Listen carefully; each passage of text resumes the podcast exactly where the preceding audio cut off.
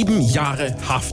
Die drohen Tennislegende Boris Becker bei einer Verurteilung. Heute beginnt ja ein Prozess in seiner Wahlheimat in London gegen ihn. Er soll in einem Insolvenzverfahren Vermögenswerte nicht richtig angegeben haben. Gut, manchmal weiß er es, manchmal weiß es halt nicht, wie es geht. Du glaubst, du hast Ahnung?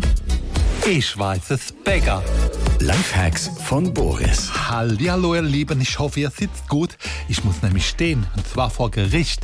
Das ist schon der erste Tipp. Es reicht nicht vor dem Gebäude zu warten, man muss reingehen. Die machen das scheinbar alles drinnen. Ne? Und weil so viel gegen mich vorliegt, habe ich auch direkt mehrere Anwälte.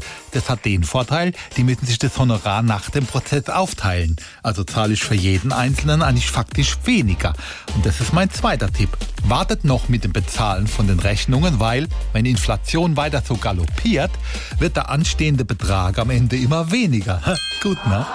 So wie es aussieht, wird es eh nicht lang dauern. Ich habe auf dem Flur gerade den Staatsanwalt zum Richter sagen gehört, mit dem Bäcker machen wir kurz einen Prozess.